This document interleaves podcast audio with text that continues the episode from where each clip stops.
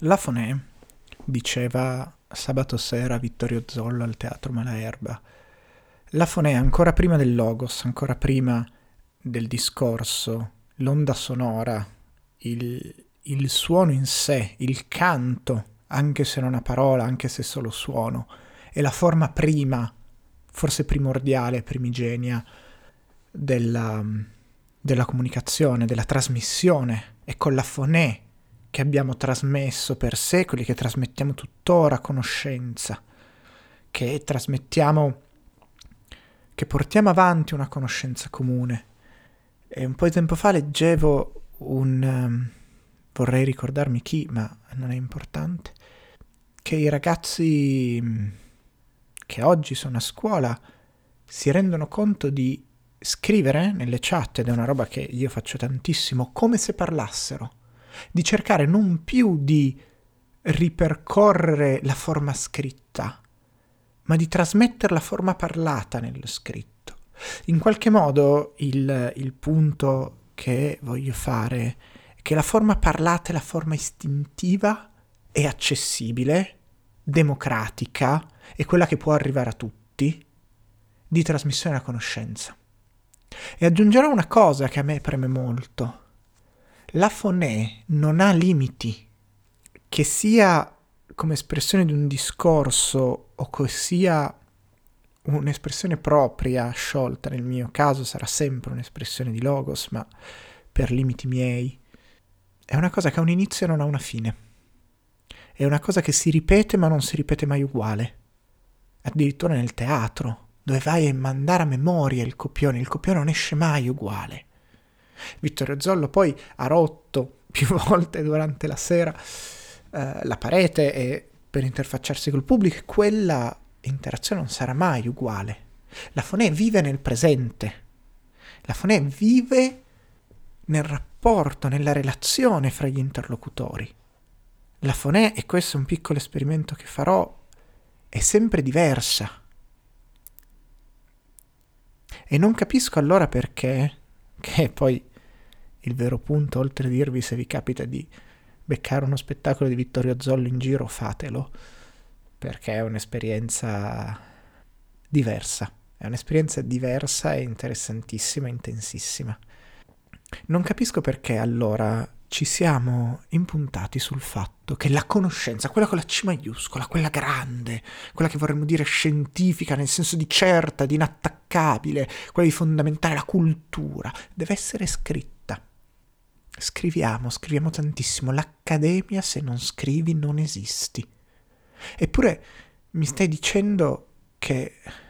Mi stai dicendo che le cose devono ottenere una forma definitiva. Mi stai imponendo una visione della conoscenza che abbia dei limiti, che sia divisibile, che sia assoluta dal contesto, dagli interlocutori. E io questa cosa vorrei rifiutarla. Io vorrei che fosse riconosciuto che la conoscenza muta continuamente perché mutiamo noi, perché cambia il nostro modo di vivere le cose, di esperire il mondo.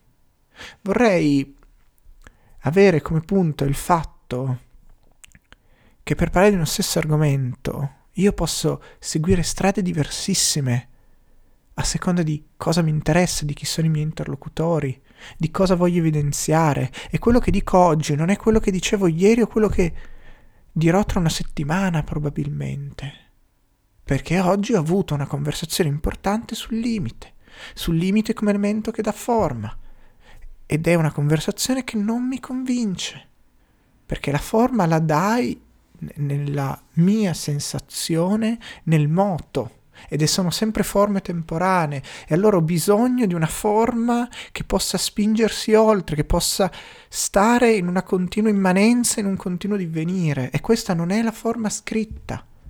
Io non riesco a immaginare, e faccio un'enorme fatica a farlo, di fare ricerca per forme scritte, perché significa mettere dei punti, mettere dei limiti, perché significa decidere prima a priori cosa è importante e cosa no, significa dare una forma definitiva al pensiero, ma il pensiero non ha una forma definitiva, il pensiero muta costantemente. La mia provocazione è probabilmente che la conoscenza scientifica dovrebbe basarsi non sulla forma scritta, ma sulla forma orale. Certo è scomoda. Magari ogni tanto possiamo trascrivere qualche seminario. Tenerlo lì, ricordandoci però che la trascrizione di un seminario, che è un atto secondario, che si riporta dietro la parzialità della rappresentazione, non è di per sé.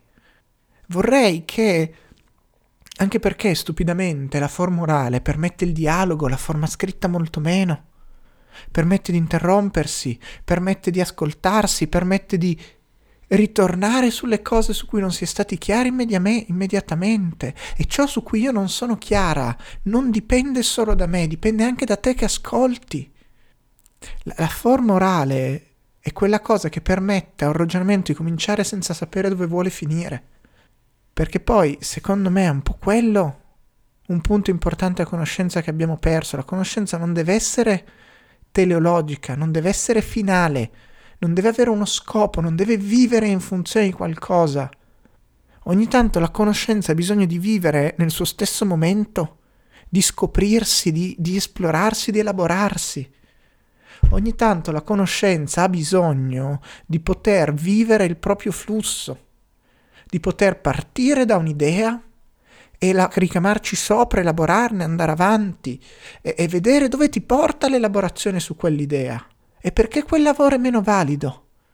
E uno mi dice, tu fai questo lavoro e poi quando arrivi a una conclusione la trascrivi, ma quella conclusione non arriva perché l'attenzione si sposta, perché si aggiungono delle cose, perché taglio dei pezzi, perché dei pezzi non mi convincono più e vengono sostituiti. E ho pubblicato un preprint che io adesso rifiuto, perché ci sono scritte le cose che non condivido, ma perché devo mettere un punto. E quel punto è sempre parziale perché si vuole, la forma scritta vuole quasi sempre una sua consistenza interna. Perché non hai quella possibilità che ha la parola soprattutto la parola dal vivo, di aggiungere i pezzi quando servono. Non, non puoi omettere premesse nella forma scritta perché cade il discorso. Nella forma orale sì perché segui il flusso e le recuperi e le recuperi non perché hai pianificato di inserirle, le recuperi perché ti servono, perché ti rendi conto che il discorso è andato in un'altra direzione. Quindi e adesso mi vado a fare una tazza di tè e poi riprendiamo questo esperimento, il punto per me è che la parola è effettivamente primigenia, la parola è effettivamente primigenia, è effettivamente spontanea, è effettivamente il modo puro, nella sua, non, nella sua forma non limitata di espressione, perché posso andare avanti a parlare per ore finché ci sono dei pensieri che devono uscire, finché ci sono dei dettagli che devono essere espressi, finché c'è un quadro più grande da ricucire insieme, io posso parlare. Il libro, la carta, prima o poi finisce. E quindi dicevo, andrò a farmi una tazza di tè, metterò in pausa questa registrazione e poi riprendiamo questo esperimento sulla fonè. Sabato sera ero mm, al Teatro Malerba qui vicino a casa e ringraziamo le, le compagne del teatro per il lavoro di, di, curatela artistica che fanno, che mi sta dando delle enormi soddisfazioni, a vedere uno spettacolo di Vittorio Zollo su, sulla provincia, un altro, un'altra bellissima narrazione della provincia. E, ehm, uno spettacolo in qualche modo totale, nel senso che pur essendo solo sul palco una ricchezza e varietà di suoni e di modi di usare la voce e la parola incredibile. E lo spettacolo si apriva con una riflessione sulla, sulla fonè, sulla ancora meno che la parola orale, proprio l'oralità in quanto forma di trasmissione, che può essere anche il canto, che può essere che non richiede necessariamente il logos, il discorso compiuto. E faceva notare come la fonè è essenzialmente la forma primigenia di conversazione. È la forma più spontanea, quella che eh, per anni e tutt'oggi ci ha permesso di eh, portare avanti il, la conoscenza, che ci ha permesso di intessere relazioni, di creare comunità e, e in questa fonè, nel senso anche a teatro, che forse è una delle cose che mi piace del teatro, anche a teatro dove hai un copione e cerchi di rispettarlo, in realtà ogni, ogni ripetizione è diversa, perché nella, nella forma orale è necessariamente così. Perché ti impappini se stai provando a portare un testo, ma più semplicemente, come, come ha fatto lui sabato, magari ti dai degli spazi di improvvisazione, di relazione col pubblico e a quel punto la relazione ti porta altrove. E tutto ciò, il, il vero punto è, tutto ciò nella forma scritta non ce l'hai. Lo scritto ha due cose che mi vengono in mente in questo momento. La sua immutabilità e la sua finitezza, che sono due cose che invece la fonè, la, la, l'oralità non ha. L'oralità è sempre uguale, sempre diversa. E non è finita, perché si può andare avanti, perché nell'oralità c'è la possibilità di uno scambio, di un'interazione, che sia lì immediata, che non sia una cesura, un ricreare il discorso, com'è invece la forma scritta, in cui magari abbiamo anche dei bellissimi scambi epistolari, ma c'è una conclusione, un limite, un confine, e poi c'è una risposta con un limite e un confine, e invece nella forma orale questa cosa si perde. Nella forma orale c'è la possibilità di, mettiamola così, ho forse l'impressione che l'unica forma in cui io riesca in qualche modo ad accarezzare quella sensazione di totalità, di eh, monadicità dell'esistenza, che, che intuitivamente, che emotivamente ho, quella cosa per cui alla fine non puoi scomporre davvero il mondo perché ogni pezzo è legato, perché viviamo in una società, avrebbe detto qualcuno, perché in qualche modo parte di questa sensazione sicuramente deriva dal fatto di avere chiari alcuni non diciamo problemi del mondo, ma alcuni inciampi della quotidianità mia e dei miei coetanei, di, de, del, del mio clan, e di vedere le soluzioni tecniche per risolverli, riuscire quasi a immaginare un mondo diverso, ma non... Ehm, ma poi non, non riuscire a realizzarlo. Perché? Perché quello che sembra apparentemente un piccolo problema slegato, una questione meramente tecnica, in realtà vive in un intreccio di relazioni, di asimmetrie, di disuguaglianze, di poteri, che una è indivisibile. E lo stesso questa, questo modo di, di, approcciarmi che a volte è difficile, problematico eh, alle persone per cui faccio fatica a separarle nei contesti, è una roba che mi pesa. Se decido che di una persona mi fido, di quella persona mi fido. E, e l'accetto come dimensione unitaria e, e in qualche modo la forma scritta ho la, la forte impressione che impedisca di fare davvero un lavoro di riscoperta della trama del mondo, della sua del tessuto che lo costituisce, de, appunto perché ho l'impressione che impedisca di fare un lavoro sulla sua monadicità, sulla sua eh, essenza di ente singolo, singolare, perché quello che può starci nella forma scritta è finito ed è immutabile come immutabile, magari non lo vuole essere, ma sembra sempre esaustivo. E nell'imperfezione della parola, nella sua mutabilità, nel, nel suo non avere un termine predefinito, il suo potersi comunque sempre allungare, io ho l'impressione di trovare lo spazio per descrivere la trama fine del mondo. E, e, parte di questo punto è che la trama fine del mondo è indescrivibile nella sua totalità. Quindi dobbiamo avere degli strumenti che rivendichino la propria parzialità e che non ne facciano mistero e che siano in grado di adattarsi al contesto, ai momenti. E la scrittura non si adatta, la scrittura è e rimane.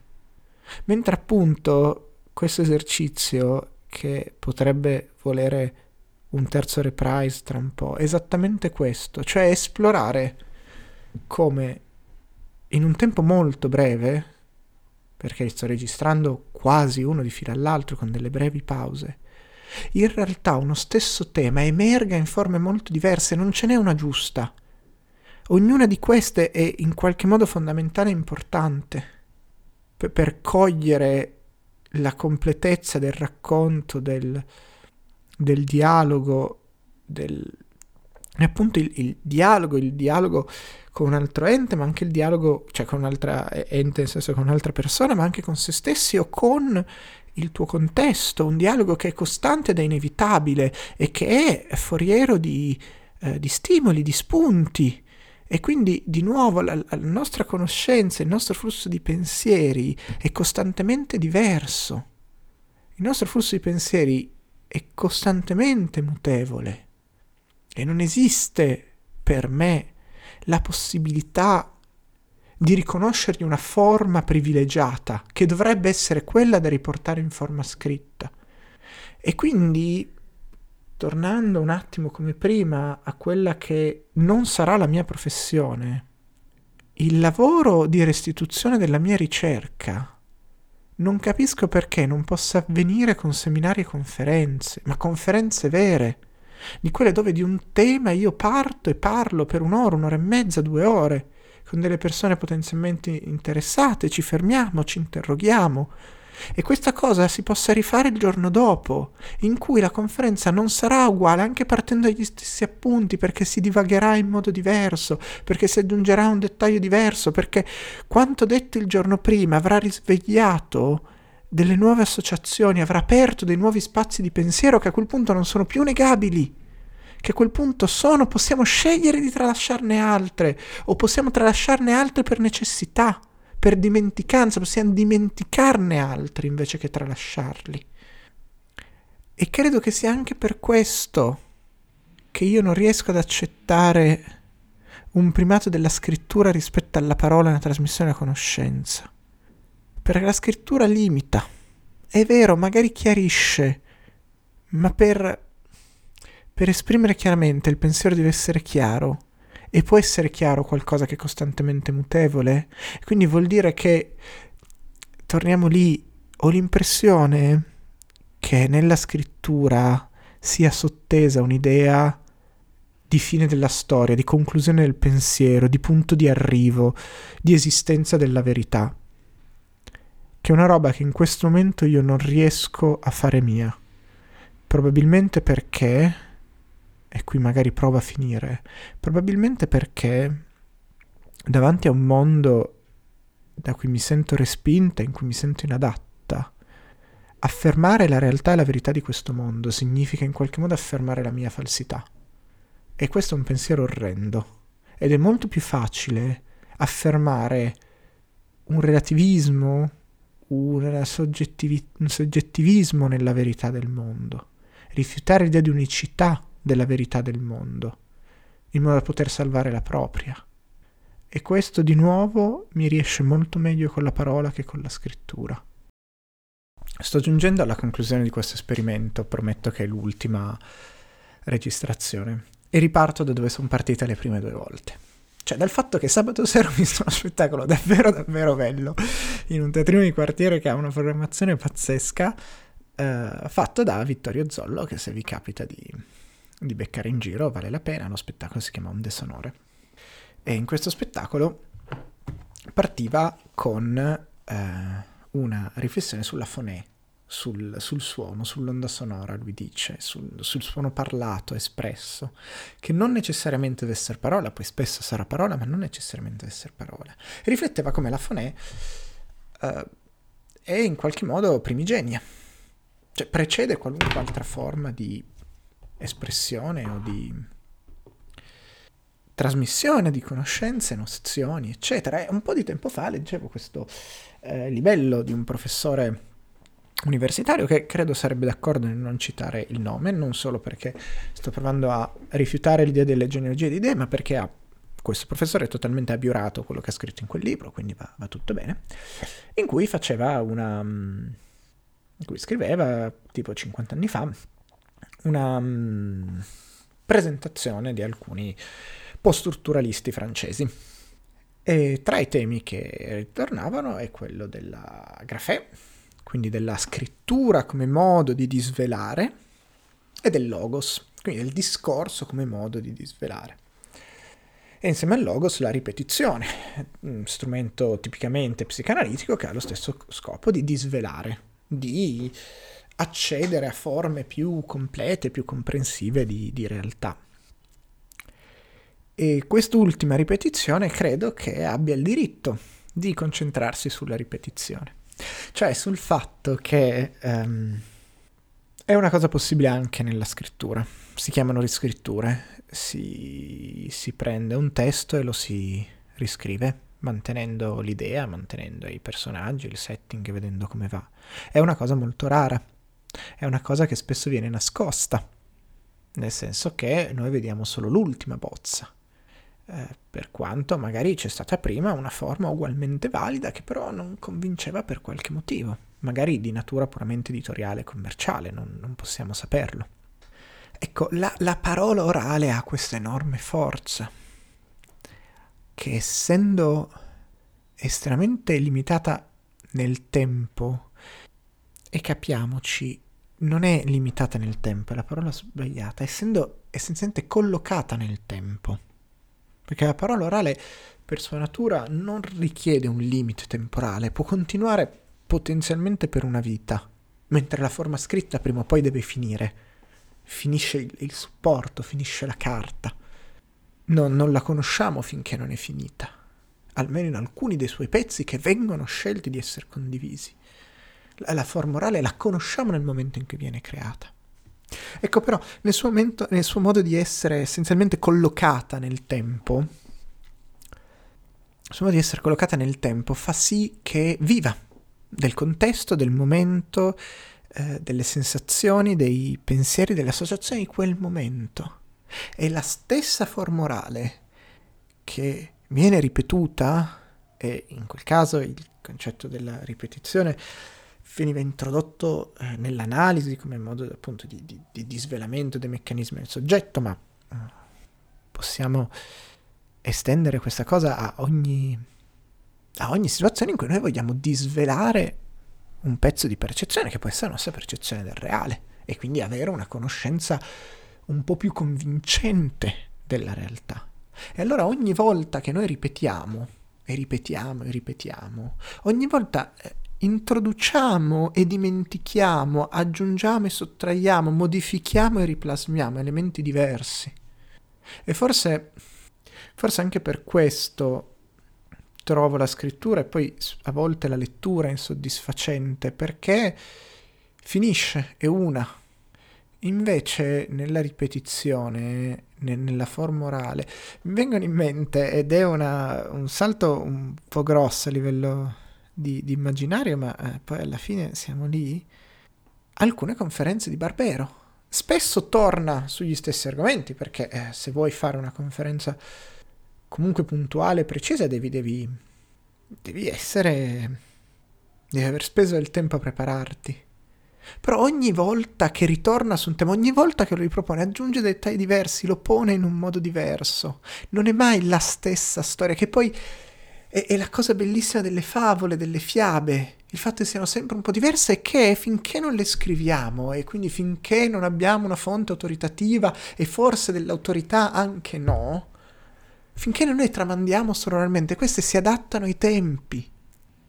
E le protagoniste non saranno più principesse, saranno persone comuni.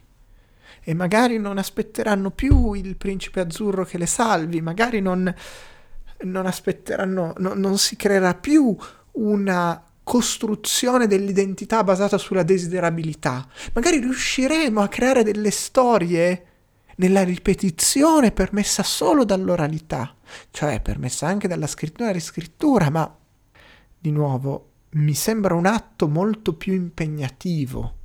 L'oralità ce l'ha come caratteristica propria intrinseca, nella scrittura va cercata.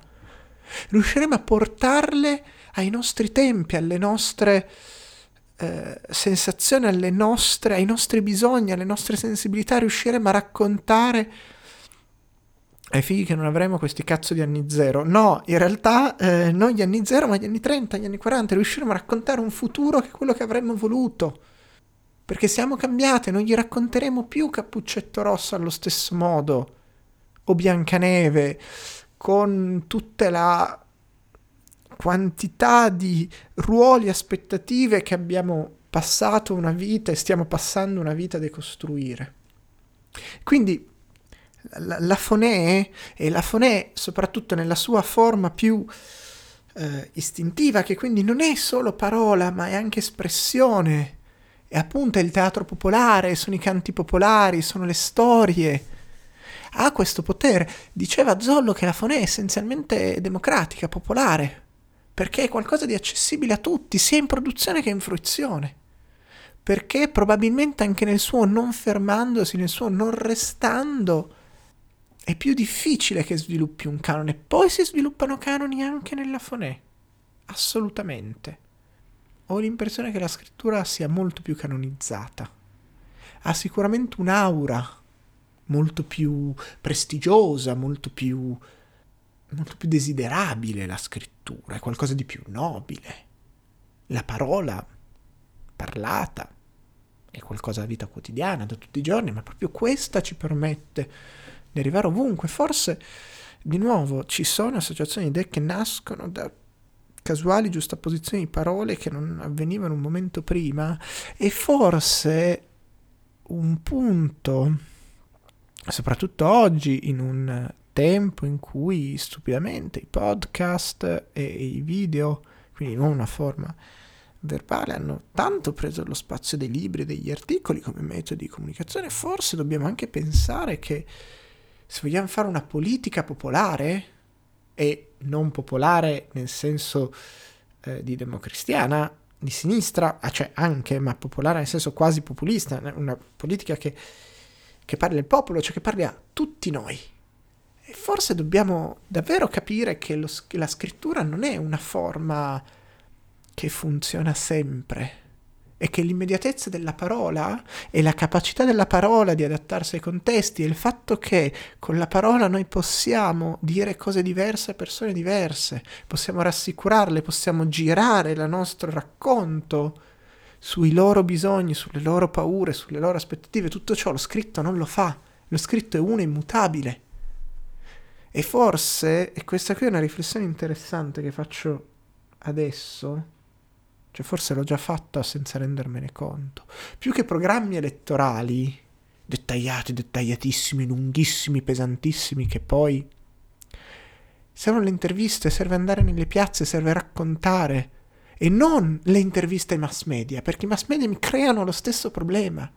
Andare dove, andare dove le persone possono chiederti le cose, andare dove puoi ascoltare le risposte delle persone, dove puoi, dove puoi provare a chetare le loro paure, le loro ansie.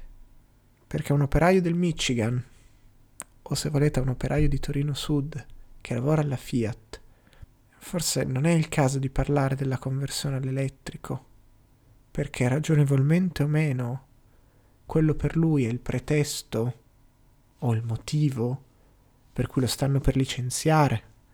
A quell'operaio bisogna parlare del fatto che eh, dobbiamo ripensare come funziona l'industria, chi decide, che non può essere che una persona ha in mano il destino di decine di migliaia, che un'industria una fabbrica è di chi ci lavora del territorio in cui insiste e di chi quei prodotti li usa, non di chi ha messo qualche lira all'inizio e si è arrogato così di decidere per tutta la vita. E quindi magari a un'assemblea di lavoratori di Mirafiori parliamo di cooperativismo, parliamo di intervento pubblico nell'economia, parliamo di riqualificazione industriale, parliamo di riduzione dell'orario del lavoro per dargli la possibilità, se vogliono, di tornare a studiare o a formarsi per il loro lavoro e non per il loro lavoro, per il fatto che decideranno loro cosa produrre e se vogliono passare a produrre elettrico possono farlo, possono farlo loro e avranno il tempo per formarsi, per imparare questa cosa nuova e invece troviamo un programma elettorale con scritto che bisogna fare la conversione all'elettrico di tutta l'economia. La conversione all'elettrico di tutta l'economia, oggi, in un sistema capitalista di sfruttamento e di dominio dell'uomo sull'uomo, non mi mette la cena a tavola. E io non lo voglio sapere. Poi è un pensiero giusto, è un pensiero necessario è chiaramente una cosa da dire, ma una cosa da spiegare. Spiegare a volte può significare omettere alcuni dettagli per concentrarsi su altri e i dettagli omessi magari torneranno perché? Perché stiamo ripetendo e perché ogni ripetizione può portare, e come ho fatto oggi pomeriggio parlando di Foné, ogni ripetizione può portare degli elementi nuovi e nessuno di questi elementi è meno importante degli altri, nessuno di questi elementi è davvero escludibile, nessuno di questi elementi ha di per sé il dovere di essere omesso. E quindi forse recuperare l'idea della conoscenza come flusso e scambio continuo che è esattamente la cosa, non la cosa, ma una delle cose che mi manca in questo momento. Uno scambio continuo di pensieri, un continuo ingaggio, un continuo rilanciare, trovare qualcuna con cui poter fare questo lavoro. E con cui ci sia da una parte una sintonia di, preme- di premesse, ma dall'altra anche appunto questa idea che la conoscenza non sempre deve procedere per specializzazione, quindi per omissione del contesto e per definizione di uno scopo, ma può procedere esattamente nel modo opposto, cioè per, appro- per esplorazione del contesto e per negazione di uno scopo per giustapposizioni, per vagabondaggio lungo la trama fine del mondo, cercando poi quella trama fine del mondo di, di riconoscere cosa riemerge, cosa torna. E a me sembra, e forse comincia a convincermi che questa sia una roba mia e poco universalizzabile, e mi sembra che andare a cercare quei, quelle ricorrenze nella grana fine del mondo sia un atto inevitabile perché non, non, sei tu che le cerchi, sono loro che ti si ripresentano, i nodi profondi di questa realtà che ci fa soffrire, i nodi profondi di questa realtà che non ci si adatta. Tornano, tornano da soli, ci inciampi sono troppo grandi per evitarli e quelli sì ci tornerai. E ripetendoli e tornandoci e descrivendoli, ogni volta ne parlerai in un modo diverso, ogni volta potrai sperare di trovare un modo per attaccarli, per distruggerli o per scioglierli, se vogliamo mantenere la metafora del nodo. Questo in una forma immutabile non può avvenire. Una volta che hai concluso la tua analisi, quell'analisi è conclusa. Ma quell'analisi non, per me almeno non si conclude mai davvero. Quell'analisi è il continuo della mia quotidianità, è quello che riempie alcuni momenti troppo lenti e li fa diventare troppo pieni.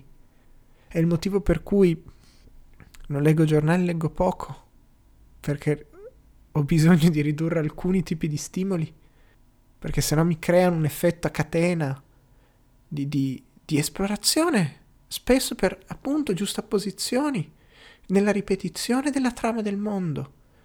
Un mondo che ho spesso la sensazione purtroppo di capire ma di non riuscire a comprendere, di riuscire a vederne i nessi ma non riuscire a giustificare gli assunti di questo mondo. E, e quest'opera, tra l'altro, è un'opera incompiuta.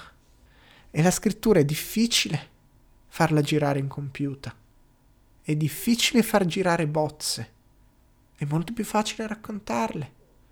Questo senso, e torno lì ancora, ancora, ancora una volta, ci sono ogni tanto dei casi in cui la scrittura sembra forma parlata le chat sicuramente. Un altro libro è, non mi ricordo mai come si intitola, credo cosa racconteremo degli anni zero. Il primo libro di Brondi, quello che raccoglie i suoi blog post. E già una volta ho sbagliato a citare il titolo in una registrazione, quindi non, non darò nulla di sicuro. Quello che raccoglie i blog post che lui scrisse prima di Canzone da spiaggia deturpata.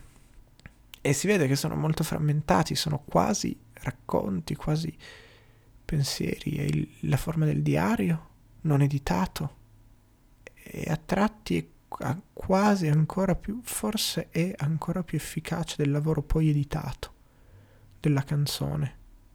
Canzone che tra l'altro su disco soffre un po' lo stesso problema e su questo poi, su questo poi cosa ci dice alla fine? Che non è davvero scrittura oralità il punto, ma è fra il pensare la possibilità di delle forme definitive è il vivere delle forme immanenti, precarie e provvisorie.